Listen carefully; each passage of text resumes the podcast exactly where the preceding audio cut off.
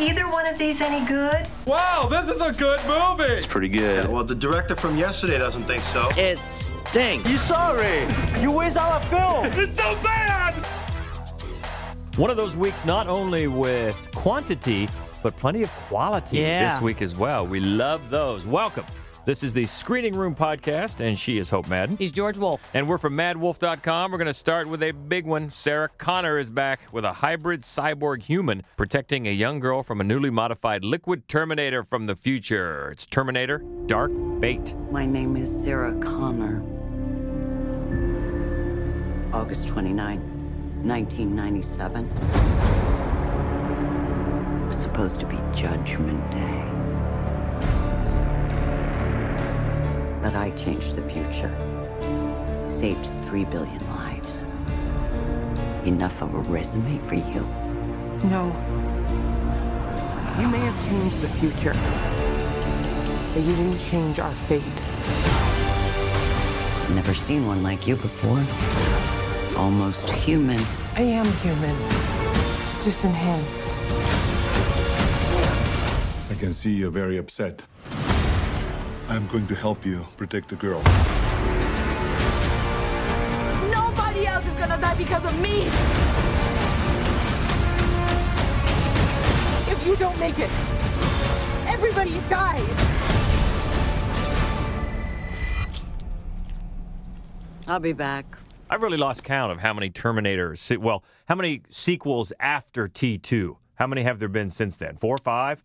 Three, I believe. Is that it? Okay. I believe. Well, the good thing is this new one is easily the best since Terminator 2. Oh, no question. Hands down. And, you know, I think it's funny. Um, it, you know, it didn't get a lot of early, solid buzz. And in watching it, I don't know why that is. I don't either because not only did we like it, but I think it's going to be a big crowd pleaser. I, yeah. really do. I hope people buy tickets and go because it's got enough throwback vibe to it. It's got enough of what's fresh and new. And uh, and it's the director of Deadpool. Right. Director is Tim Miller. So the action is, I mean, the set piece is just each one is better than the one before. Yeah, fresh. It seems energized, just with Yeah. a different uh, a, a different vibe because the action in Deadpool was so great. Right. And this it does build, and it, it also has a solid script, and and it's surprisingly funny. It is funny. And it has, of course, the nostalgia factor because you've got Sarah Connor finally back as we deal with this new savior from the fu- future savior that has to has to be protected. This time, uh, she is Dani, and she's a Mexico a Mexico City factory worker. Yeah. that comes into play in the future. So they sent back. This time, it's called a Rev 9 Mm-hmm. the latest and greatest, and looks even harder to kill because while this machine played by, played by Gabriel Luna was going on, I just kept thinking, well, how are they going to kill it? Because you know, because you know it just keeps okay. That doesn't work. I mean, they just keep fighting it, and what? How, how are they going to do it? So um, that's what's going on. We, we've seen this before, obviously. The the general premise of protecting these uh, these people that come into play in the future fight against AI taking over. And then you also have another protector sent from the year 2042, I think they said it was, uh, and that is Grace. And she's not a true robot.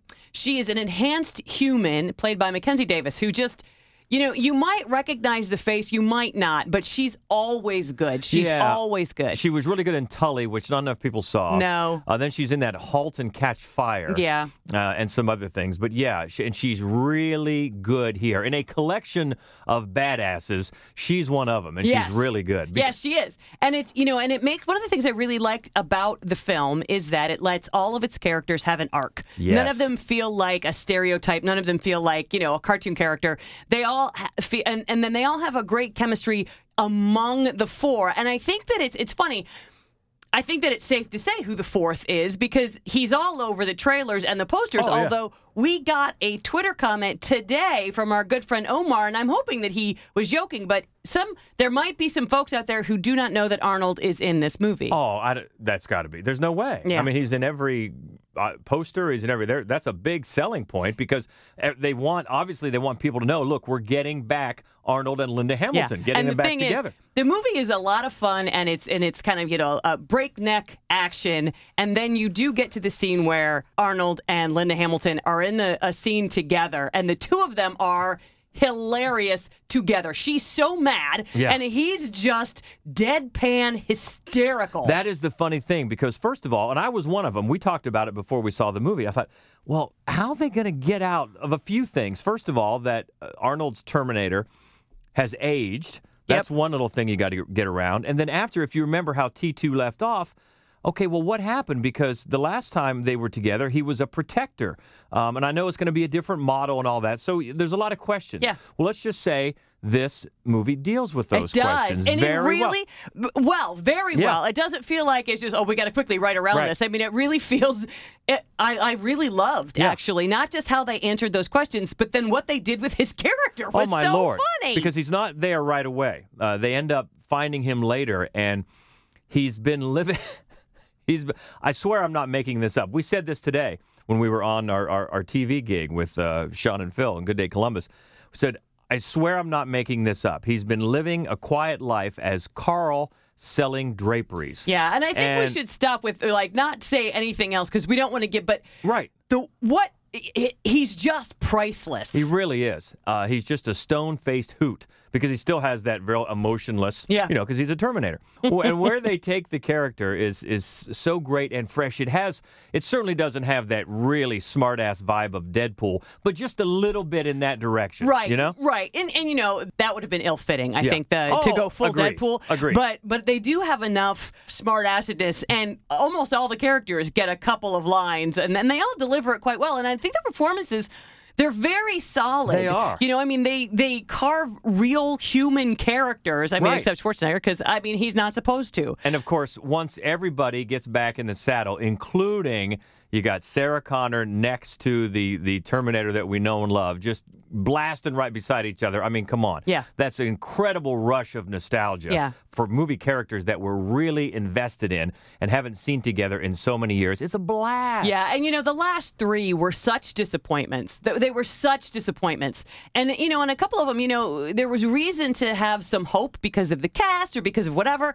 But wisely, this film disregards those last three entirely. And you know what? You can do that in a time loop movie. You can. We you and I were talking about that this morning. It's Right. like, You can well, do it. there's other universes, there's other futures, Yeah. and that's you know what? That's a that's a really good point they make in this movie. Right. You are always writing your own future. Exactly. And that's that's one thing that you just don't have to worry about. Just know that this one all you need to know is after T2, that's what we're dealing with here. Yep. Those characters and those repercussions. Uh, right. Always rewriting the future. And the script, you know, in, a, in an action movie, in a thrilling action movie like this, it's to me it was a big surprise not only the humor but how heady and smart the script is. And it's a, by a team of david s. Goyer justin rhodes and billy ray. And they all three have some they got some some uh, credits in there. Oh, yes. there's some good stuff.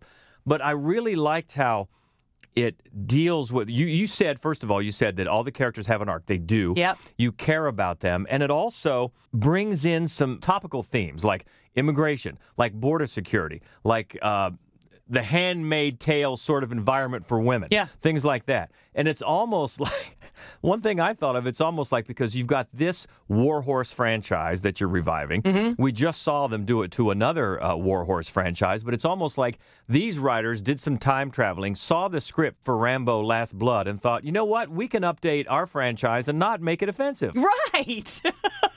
and you know, it is not to say that it's super heavy-handed in its No, it's in its politics. It really isn't. And you might think that it is, given that you know from the poster, three of the four leads are female, and I, and I just think that it's handled quite well. It really is, and it's going to give you the thrills. It's going to give you laughs. It's going to give you that that nostalgic feeling. I mean, I can't really imagine how you'd view it if you hadn't seen Terminator One or Two. I don't know, but it, I think it'd still be a satisfying action movie. You I just, think so too, right? Yeah. Because again, because first of all, the script is very smart, and as you said, though, the the action is is great. it really, really is, and But who hasn't seen I, I don't know. at least at least the second one? And also outside of two or three of these, I call them hyper jumps, where the mm-hmm. where the new Terminator is jumping tall buildings. Outside of two or three of those, the effects look great. especially as you you were saying, an early de aging scene is pretty spectacular. I mean, we talked about there was much ballyhoo about the de aging in, in Gemini Man.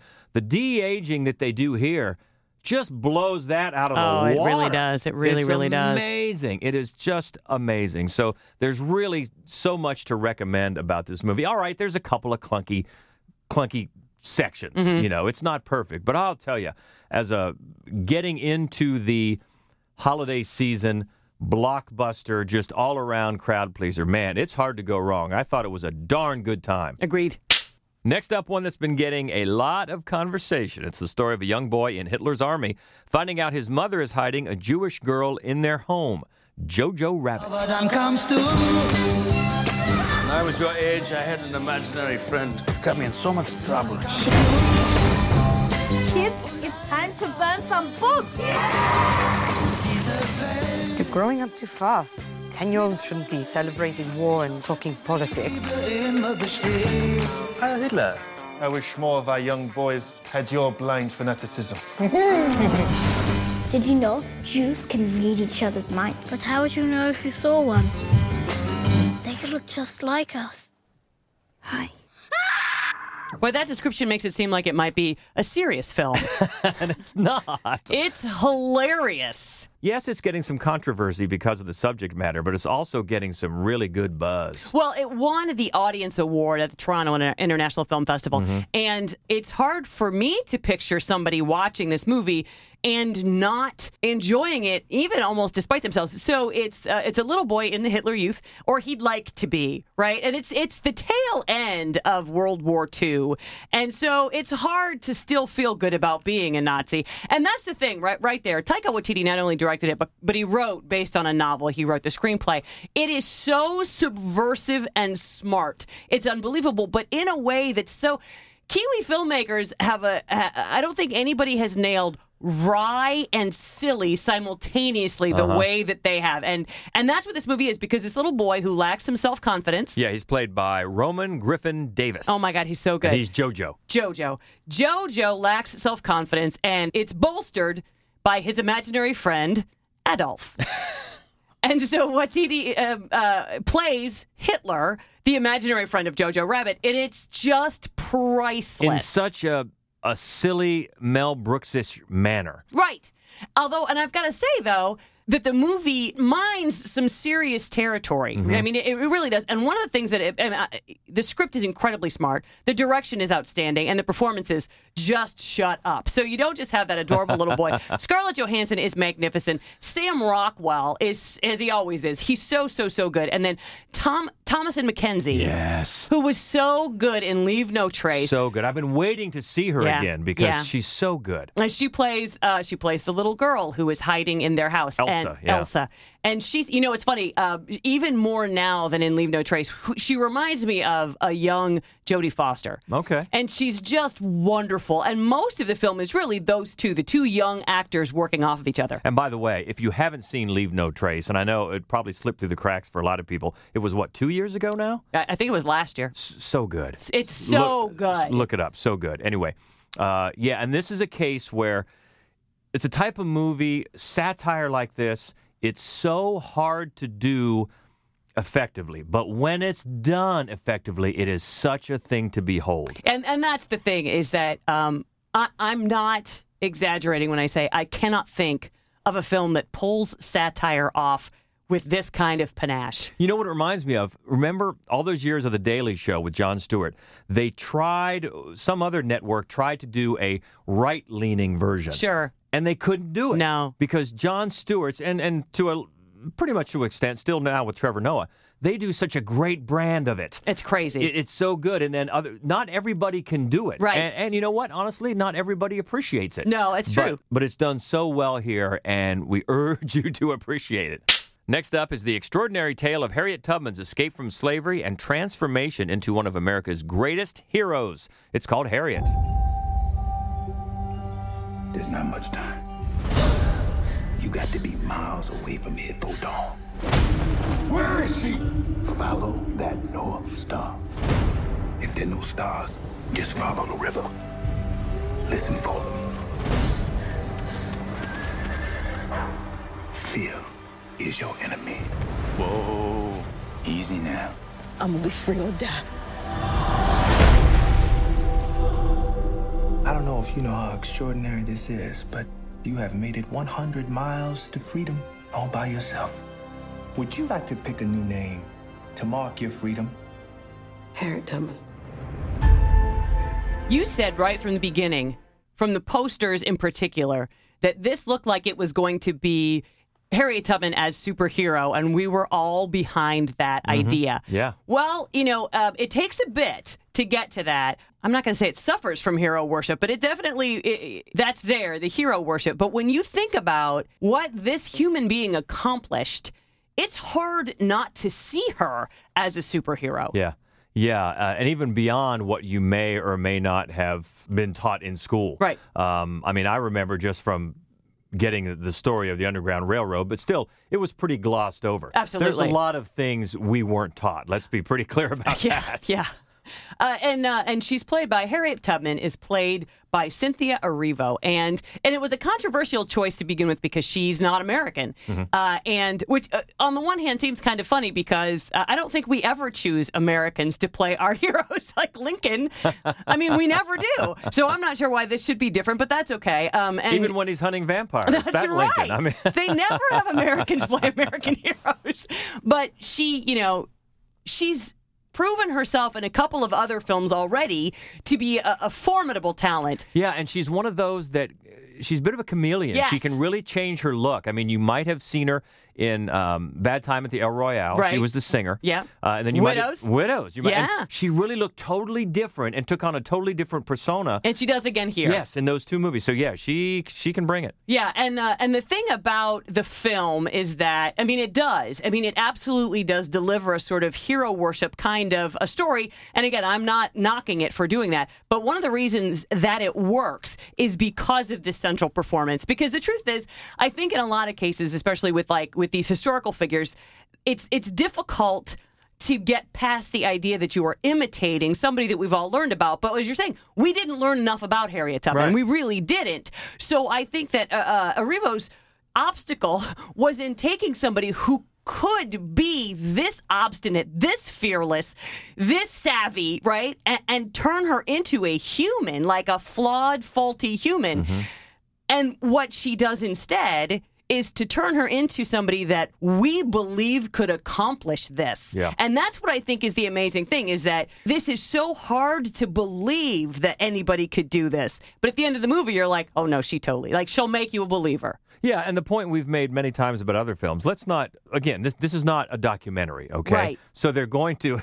You can find. They're going to collapse a Right, timeline sure, and they're going sure. to give people uh, personalities that they may or may not have had. That's right. Right. And that's always going to happen and that's okay because this is not a documentary. But yeah, your point is I I like the the ambition of the the vision of Yeah. the movie in treating her like that. The director and co-writer is Kasi Lemmons. Right. who- Eve's Bayou. Eve's Bayou, but you might remember her back when she was uh, still mainly just an actor. She was Jodie Foster's best friend in Silence of the Lambs. Well, you know I remember that. I know you do. but she has gone on to be a, a filmmaker, and uh, she, yeah, she not only uh, directs but she writes. So I do. I, I love the ambition of just going for it and giving it that sort of treatment. Yeah. Now it's a big ensemble, and it would be, of course, because it's this huge historical epic, and not every performance and not uh, is as strong. Well, obviously as strong as hers, but not every performance is particularly strong, and not every character is particularly well fleshed out. So there are certainly some flaws to the film, no question. But it looks great. The way that it's filmed is very, uh, really gorgeous. Mhm. And also, one of the things that I appreciated about it, about Lemmons' direction in particular, is that I feel like, especially in in uh, historical sagas that focus on slavery, I think that there can be a tendency to sort of wallow in an almost pornographic sense in The uh, brutality? the, brutality of it. Mhm. And and I, I don't say that to knock other filmmakers.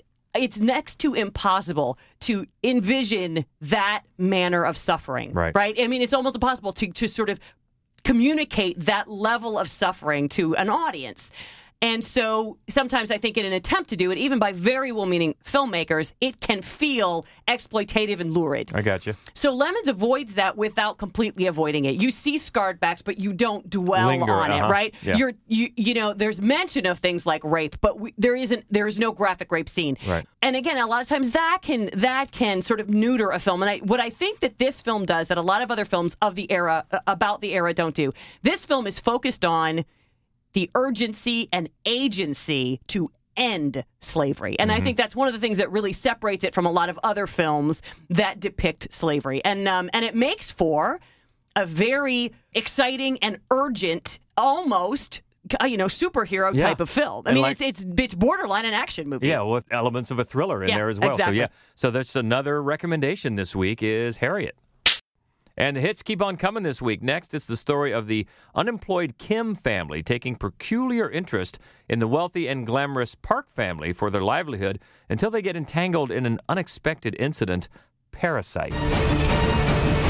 절대 실패하지 않는 계획이 만전하니 무계획이야 무계획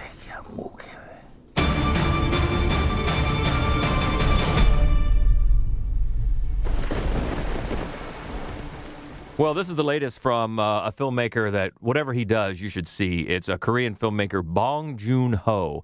And you might know him from The Host or Snowpiercer or Mother or what am I leaving out? Oh, Memory of a Murder. Yes. I mean, there's so many. There's so many, and and and you're right. Uh, each one requires viewing. You need to see everything this, but this filmmaker one makes. might be the capper. This one is so so great. First of all, it's got to be a, a lock for at the very least getting nominated for uh, foreign language at the Oscars. I, I would think so. It's it's so good. Um, it's such an interesting and well told story that has humor, uh, but it definitely has a rage behind it. It does because it's a story of the classes and the inequality between the wealthy and the poor, the haves and the have-nots. As this family, through their oldest son, gets into the house, gets into the lives of these wealthy people. And when you think about it, that's the, how they get in. He becomes a, an English tutor to the richest, to the rich family's daughter. Mm-hmm. And so that's really the only way in this social order that those families are going to connect. You're going to work for them. Yeah, exactly. How else? You're not going to be invited to their parties. No. And so once he's in, the hook is set. we talked about this movie for days after we saw it. It is so incredibly well written. And as soon as you think you have a grip on who's doing what and Right. what the story is telling you and, And what's about to happen, right? Uh, everything shifts. Everything shifts. And it happens three or four times in the movie. The entire, everything you think you know has shifted into something else. I just can't get over how savvy the screenplay is and also the direction. And one of the things I love about the direction is these gorgeous wide shots that give you a sense of the size of the house and the size of the yard and the size of the separation between the different people inside that world. It's just gorgeous and brilliant. Yeah, I can't remember the. I always forget the actual numbers in, in the different aspect ratios, but it's very wide. it's a very wide aspect ratio that, right, lets you show the families. Also, can let you show empty chairs Yeah. sometimes at a big long Yeah, table yeah. of people who aren't there, and you can see these specifics of the two different worlds they live in, and it, it's fascinating. The performances are great, the direction, the writing, and how he slowly he, he dangles these different threads of the story and then comes back around and connects them and even on the off chance i think there was one that i kind of guessed at it doesn't matter Right. even if you guess at, at almost every one it's still going to be so satisfying the way he connects them all Yeah. on, the, on the way through this story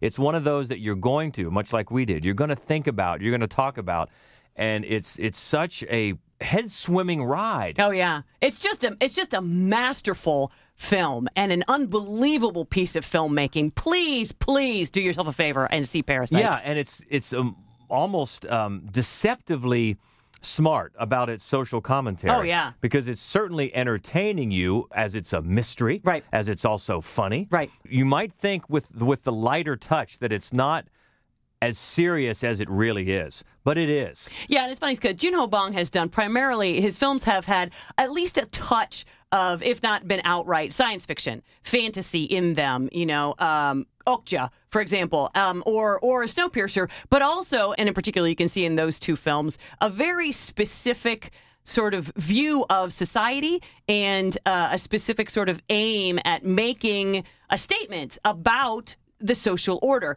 This film abandons sci-fi entirely, Mm-hmm. and it's also a much subtler and in the same way much I think more razor sharp Oh. image of the social order. Yeah. So sharp. And one of the best movies, foreign language or no, that we have seen this year. Absolutely. Do not miss Parasite. Okay, we'll go to some smaller release films now. This one, oh, this is a weird one. Uh, suburban soccer moms find themselves constantly competing against each other in their personal lives as their little kids settle their differences on the field. It's called Greener Grass. Would it be possible for me to get the baby I gave you back? I don't know, Jill. It doesn't hurt to ask, right? It did hurt. I didn't like it.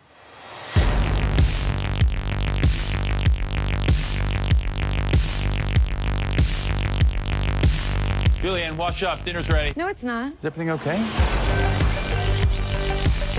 Oh my god, Lisa, you're pregnant? Oh I know. Jill, are you happy? I don't know. Maybe you should get a divorce. Yes. I have to get out of here. Out of bounds. This is a feature length of a short that was very popular and, and made a big splash at Sundance. Yeah, I think 2015 is when it came out, and that one uh, was th- it was written by the stars Jocelyn DeBoer and Dawn Luebbe. And this time they also take over directing duties. So they wrote the screenplay. They also star as the two main characters, and they're the directors as well. And this thing, I'll tell you what, it is like a a late night TV sketch just stretched out as far and just daring you. It's just like staring you in the face. Yep, that's what we're doing.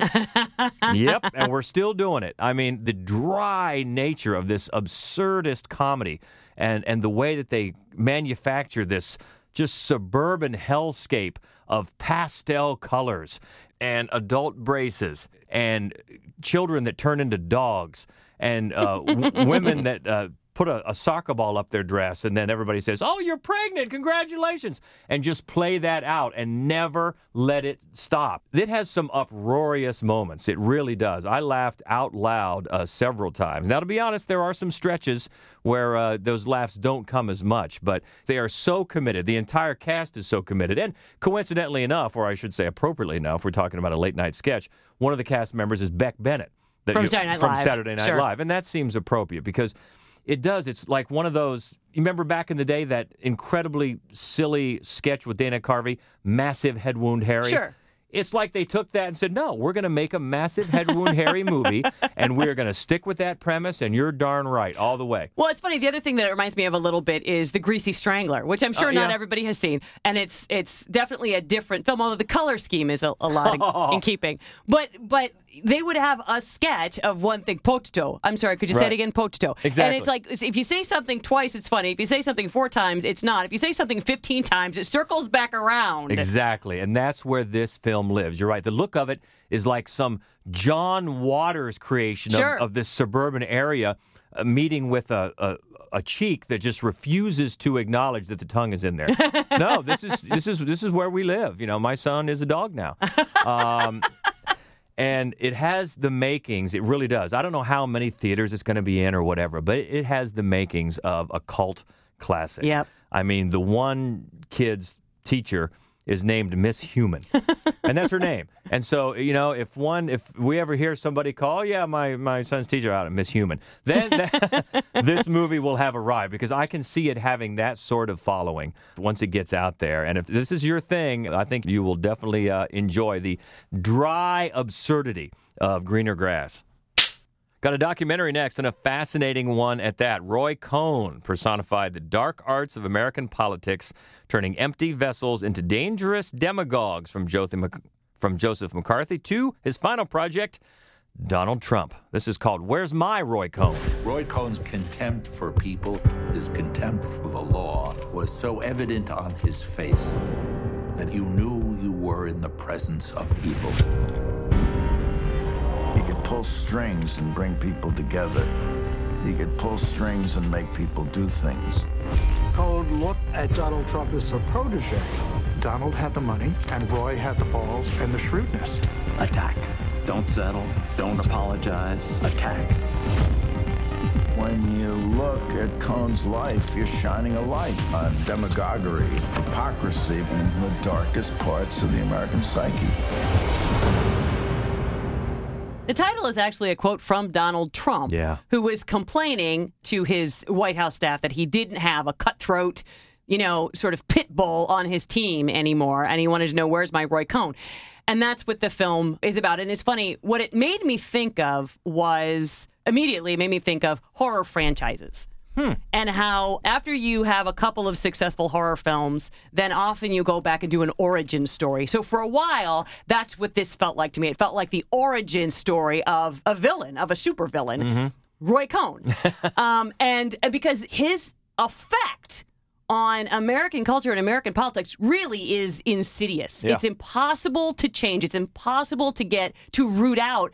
And in that way, this film is kind of a must see. You sort of have to look at it to go, oh, that's why we're where we are. Yeah. It's fascinating, scary. Yeah. Behind the scenes Bizarre. at someone who was just you just look at this this person and you just think he how can you just be so totally devoid of anything redeeming? Yeah, and it's fascinating because there are so many things that he's responsible for that were turning points in American culture and American history. For Starting with the McCarthy. Well, uh, before that, even the Rosenbergs. Rosenbergs, that's he right. was he was the prosecuting attorney, and he was the one who pushed for the death penalty. For it was the first In time the in, a, baby trial, yeah. the first time in American history that people were sentenced to death for treason in a in, the- when it wasn't wartime. And by all accounts, at the very least, Mrs. Rosenberg, there there was not nearly enough evidence to, Right. conf- to convict her of anything, and yet he pushed for the death penalty, mainly not because he felt like it was necessary, as the documentary and Cohn himself make clear, but because it was really good for him. Yeah. You know, and he just went on. It's amazing the the number of different times across sort of uh, the American political spectrum. Whenever there was a hard right turn, you're like, "How did that happen, Roy Cohn?" Mm-hmm. Then again, as as you come to about halfway through toward the end of the film, you realize I'm not sure that this is an origin story. I think it's the beginning of the sequel, the son of Roy Cohn, Yeah. because then the, his last protege is Donald Trump, and you can just see step by step by step how not only Trump was created, but how our current commit- political climate was created that allowed Trump to flourish in the way he has. Right. And it's it's incredibly informative. It's utterly bizarre front to back, and it's just sickening. The film will make you sick. That's the thing. It's certainly not a feel good movie, but it's fascinating. It's one of those that you just can't take your eyes off of Yeah. because of how utterly fascinating it is. Where's my Roy Cohn? And lastly, this week, a horror movie, so we like that. Don Koch tries to renovate a rundown mansion with a sordid history for his growing family, only to learn that the house has other plans. It's called Girl on the Third Floor. So how's the house coming along? It's been hard. Cooper! Certain places have personalities and sometimes they're rotten. This house has a history of bringing out the worst in people. Certainly creepy. You need to get out of here. What was that? What? Hi, handsome. I hate what you've done with the place. I'm worried. Stop! Charlie.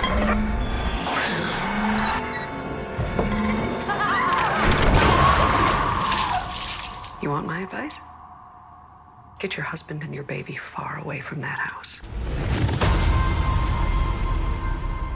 This is one we got a chance to see because it came to the Nightmares Film Yeah, Festival. just last This- week. Yeah, just a great, great celebration of genre film in Columbus, Ohio every year. You should go. It's gotten a wider release this week, and it's also going to be available on digital here very shortly. It's a directing feature debut from. Travis Stevens, who is an independent filmmaker producer who is responsible for a great number of really, really good, low budget, but very solid independent horror films. And you can see where he has a, a quite a visual flair. He's got a good visual storytelling flair. I don't think that the story is as solid as it could be, but it definitely, I think, keeps your attention. It looks good. It's spooky. It's not scary, Hmm. and it's not especially original. And I feel like it's not quite as socially aware or relevant as it thinks it is. But CM Punk, a, uh WWE superstar, makes his debut as the lead in this film, and he shoulders almost the entire film. He is in almost every single scene. And the way that the movie is shot, he's front and center, foregrounded. He's all, half the time looking directly into the camera because of the sort of Right. remodeling that he's doing. And he's very impressive. He does a really good job of really carrying the whole film. And a lot of the spooky stuff that happens, it is interesting. It is going to keep you compelled. It's not a masterpiece, but it's a good movie. Yeah, and that's Girl on the Third Floor. And that means we head to the lobby. Let's all go to the lobby. Let's all go to the lobby. Let's all go to the lobby. Two interesting films this week in the lobby. We start with Luce. I don't know how many people saw this, not too many, but boy, if you did, you will think about it and you will talk about it. It's provocative. It really, it really, really is. And it's another one where the ground just shifts beneath you the farther along you Mhm. get. It's very, very well directed. And the performances across the board, just stunning. Yeah, young Kelvin Harrison from uh, It Comes at Night. Oh, he's also- amazing. Yeah. And he is Luce, being raised by adoptive parents Naomi Watts and Tim Roth, Mhm. and uh, Octavia Spencer's in there Mhm, too, mhm. and there it's one of those where.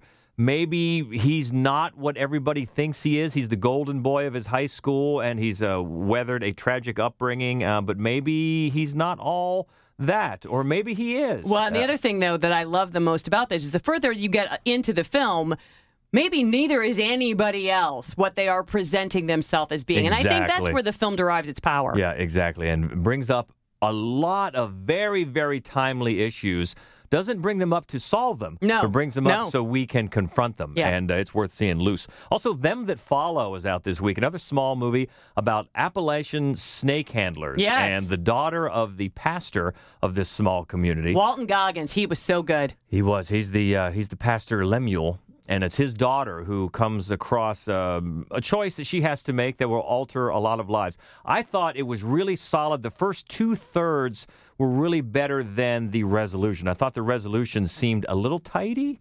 A little tidy, but some great characters, and leading up to that, are some some great uh, themes woven in there before they kind of got get all the loose ends uh, tied up as quickly as possible. But it's still worth seeing. I think. Oh, definitely. Them that follow. Next week, another big week. Got some uh, big movies coming out, including one that we just saw the other night, Doctor Sleep, Yeah. the sequel to The Shining. Now, we neither one of us had read the book, so I had No. no, idea where it was going. No, I didn't either. And consequently, we don't know how it how it differs from Right. the book Or But- measures up. uh, yeah, exactly. So, uh, but we certainly love The Shining, so we were happy to get back to The Overlook. We'll talk more about that next week. Also, Midway comes out. Uh, don't know if it's an actual remake of the one from the 70s or just sharing the title, but we'll find out.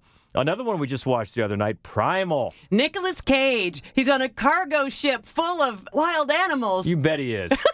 Darn right he is. Also, uh, Last Christmas, the first of the big holiday releases. And uh, John Cena and Keegan Michael Key are firemen having to deal with little kids and playing with fire. That all comes out next week as well. So until then, boy, there's a lot to talk about. A lot of great movies worth diving into more uh, this week. So if you want to do that, get in touch with us uh, on Twitter and talk about any of these. Uh, you can find us MaddWolf. That's M A D D W O L F on Twitter. Also on Instagram and Facebook, it's MaddWolf Columbus. And as always, all the written reviews and other fun stuff like Fright Club, our uh, horror only podcast, which will feature special guest Elvira this week. That's we, right. We got to talk to Elvira. Not only talk to her, but get this, we talked to her on Halloween. That's right. And for, for us to talk to Elvira on Halloween, it'd be like for a normal person to talk to Santa on Christmas. so that's fun. That'll be the latest Fright Club podcast. So all that you can find on the main website, which is maddwolf.com. But as always, thank you for stopping by the screening room. and wherever it is you happen to be listening, and we want to thank, by the way, Alex from Gateway Film Center, who is a listener now, and he left us a review. So you should do like Alex does and s- subscribe, rate, and review. One of those little memes of the stick person. Do like Be- Alex Be does. like Alex. That's right. Yes, thank you so much. So until next week, she is Hope Madden. He's George Wolf. And this is the Screening Room Podcast. See ya. I do wish we could chat longer, but I'm having an old friend for dinner. Bye.